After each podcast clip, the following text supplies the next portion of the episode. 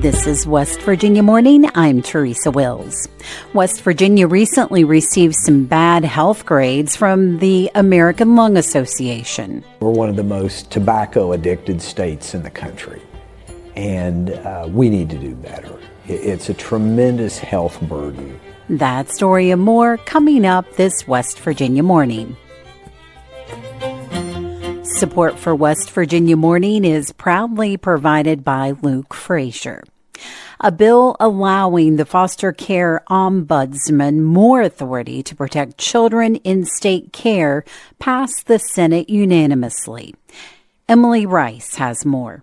House Bill 3061 will permit the foster care ombudsman to investigate reported allegations of abuse and neglect for critical incidents and to investigate children placed in the juvenile justice system. Senator Charles Trump, a Republican from Morgan County, spoke to the importance of the bill. We report it to the DHHR We've spent money. This state government, this legislature has funded DHHR, has set up a hotline where people can report, report allegations of child abuse or neglect. And it's sad that it happens. House Bill 3061 was approved unanimously by the Senate. It now goes to the governor's desk for his signature. For Appalachia Health News, I'm Emily Rice in Charleston. Appalachia Health News is a project of West Virginia Public Broadcasting with support from Charleston Area Medical Center and Marshall Health. A Senate committee proposed restrictions for electric utilities who want to shut down or demolish existing power plants. Curtis Tate has more. Any utility that wants to close or tear down a power plant must first seek permission from the State Public Energy Authority. That's what Senate Bill 609 would do. On Tuesday, the Senate Energy, Industry, and Mining Committee approved it. SB 609 would also require an approved third party to study the social, economic, and environmental impact of a plant closure. The only active West Virginia power plant scheduled to be deactivated is the Pleasants Power Station in Pleasants County. On Monday, the Senate unanimously approved a resolution encouraging Mon Power to buy the Pleasants plant from Energy Harbor. For West Virginia Public Broadcasting, I'm Curtis Tate in Charleston. In last week's installment of the radio series, Getting into Their Reality, Caring for Aging Parents, news director Eric Douglas spoke with a funeral director on planning ahead. This week, he speaks with Charleston attorney Frankie Parsons about wills and estate planning and the problems that arise if you don't have them when you die.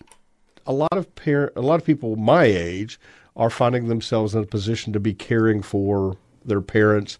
And some of those conversations are kind of difficult from wills to estate planning. So, uh, where do you want to start? Tell me, tell me what the biggest issue is.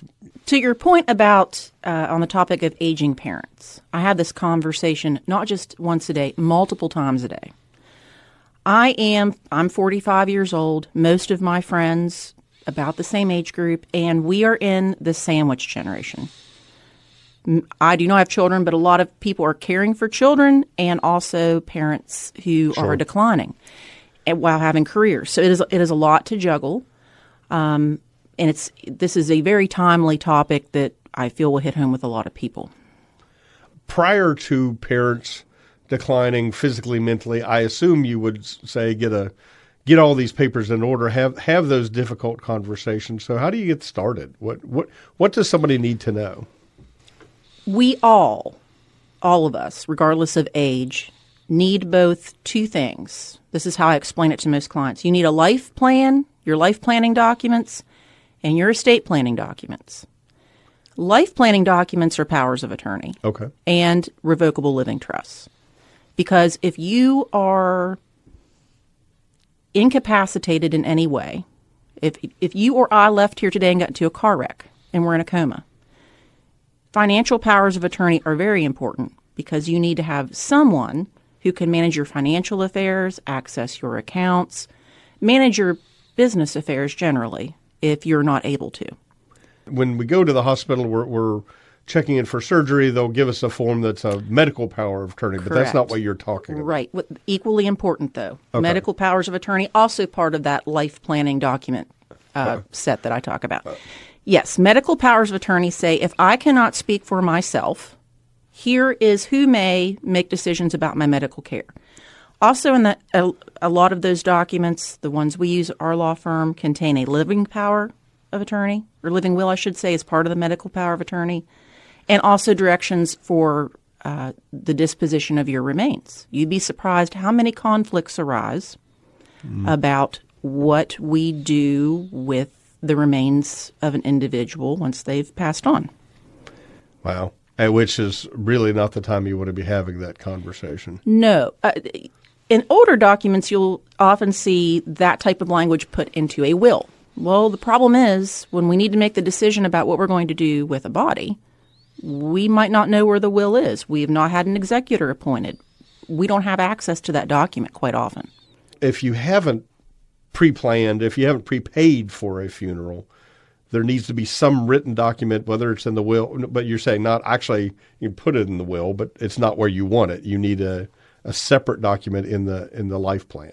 I would say it should not go in a will. I mean, it certainly okay. wouldn't invalidate a will if it was in there, but that's not the place you want to have it.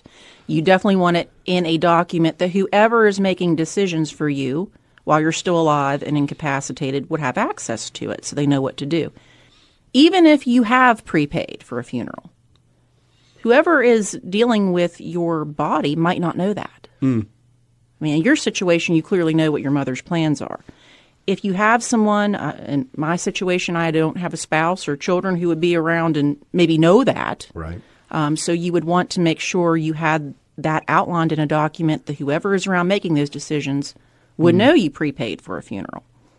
Interesting. Yeah. So, uh, but, I mean, you're talking you've you've died in whatever the circumstance, and the hospital is saying, okay, where do you want us to send the body? Correct. And I don't know. Um, yeah, that's. And I have clients that uh, it, it, seems to go one of two ways. I have clients that just put a general provision in that document that says my agent, who's who you name to be your medical power of attorney, can decide what to do with my remains. I have other clients that want me to very specifically outline they are to be cremated and where the ashes are to be spread mm. and what type of service can be held and who may have ashes. It's it's a personal preference, but there is a legalized and outlined way to do that now.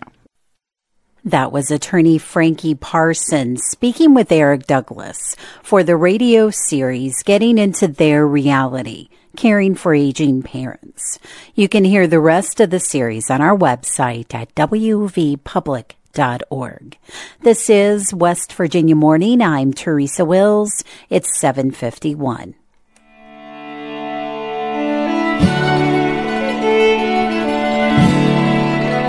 Scattered rain this morning in the northeast, becoming mostly sunny today and breezy with highs in the 50s, 60s, and 70s. Tonight, a chance of rain in the south with mostly cloudy skies, lows in the 40s and 50s, rain and gusty wind tomorrow with highs in the 50s and 60s. Support for the weather forecast is provided by the attorneys at Torres Seva Law, representing firefighters, police officers, and West Virginia families. Information at torresevalaw.com.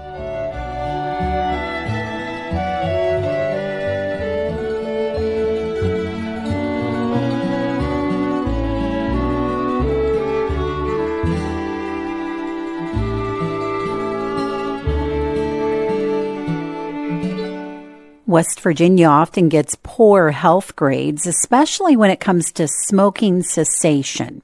For the legislature today, health reporter Emily Rice sat down with Delegate Matthew Rohrbach, a Republican from Cabell County who is also a doctor. I wanted to talk about some of the legislation that you all are putting through this session about tobacco cessation in the state. Um, a big part of that was in reaction to the American Lung Association's report. Uh, did you get a chance to I see did. that? Okay. Yeah. So obviously, failing grades. We're not very excited about that. We got um, Fs. We got one D. Um, that's pretty sad that the best we got was air. one D. Exactly. So we wanted to talk about that and what uh, the legislation that you all are working on is doing to improve those grades. Well, obviously, as you said, we're one of the most tobacco addicted states in the country, and uh, we need to do better. It's a tremendous health burden. Uh, study after study going back decades have shown that uh, tobacco use increases health care costs. Mm-hmm. And it, it shows up in the cost of our insurance in the state of West Virginia. And it really does impact uh, employers in lost days of employment, uh, sick time. So this is a problem, and it's been a problem for a long time. But it's, it's time that we get serious about doing something. And, and this all just to get West Virginia healthy because one of the things that I think you could hopefully see one of the themes of this past few years in this legislature has been economic development. But to some degree, we're hampered by that if we don't have a healthy workforce. And it's difficult for us to lead the nation in tobacco use, diabetes, obesity, uh, cancer, those types of things, and expect that, that you know employers look at these things. So this is just p- another part of economic development is that we have to have a well-trained, healthy workforce. And I'm firmly convinced that if we do that, employers are going to come to the state of West Virginia. Yeah.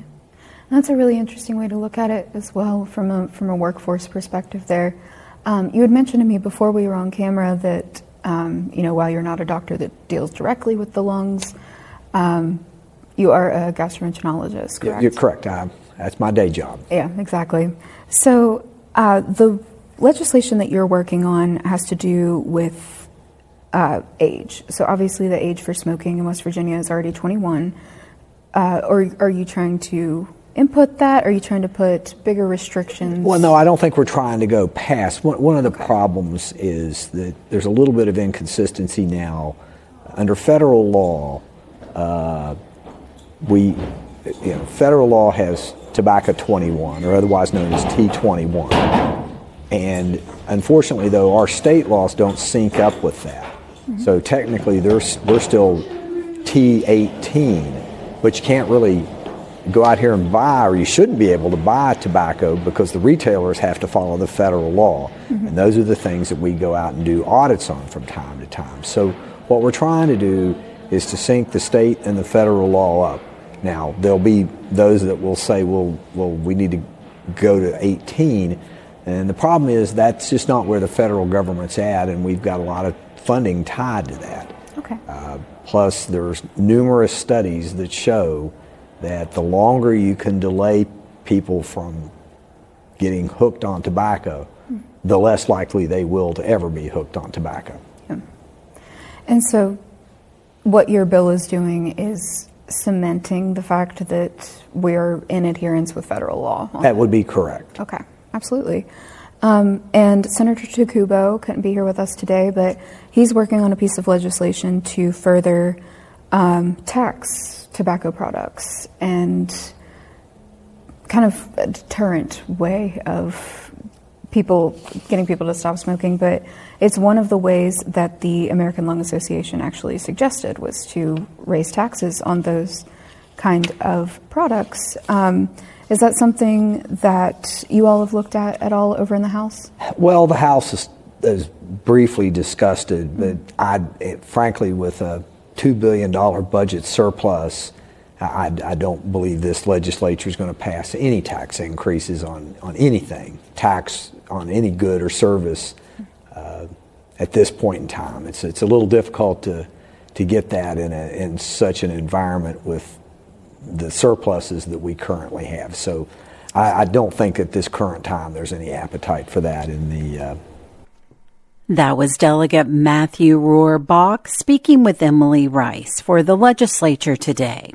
To hear the rest of the interview, visit our website and tune in every evening at 6 p.m. on both radio and television to hear the live show.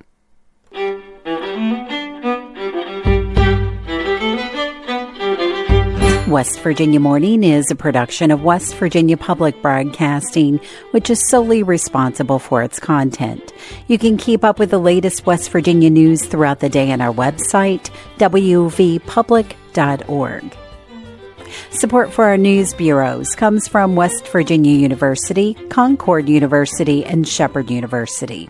West Virginia Morning is produced with help from Bill Lynch, Caroline MacGregor, Curtis Tate, Chris Schultz, Emily Rice, Eric Douglas, Liz McCormick, Randy Yohe, and Shepherd Snyder. Eric Douglas is our news director, and he produced today's show.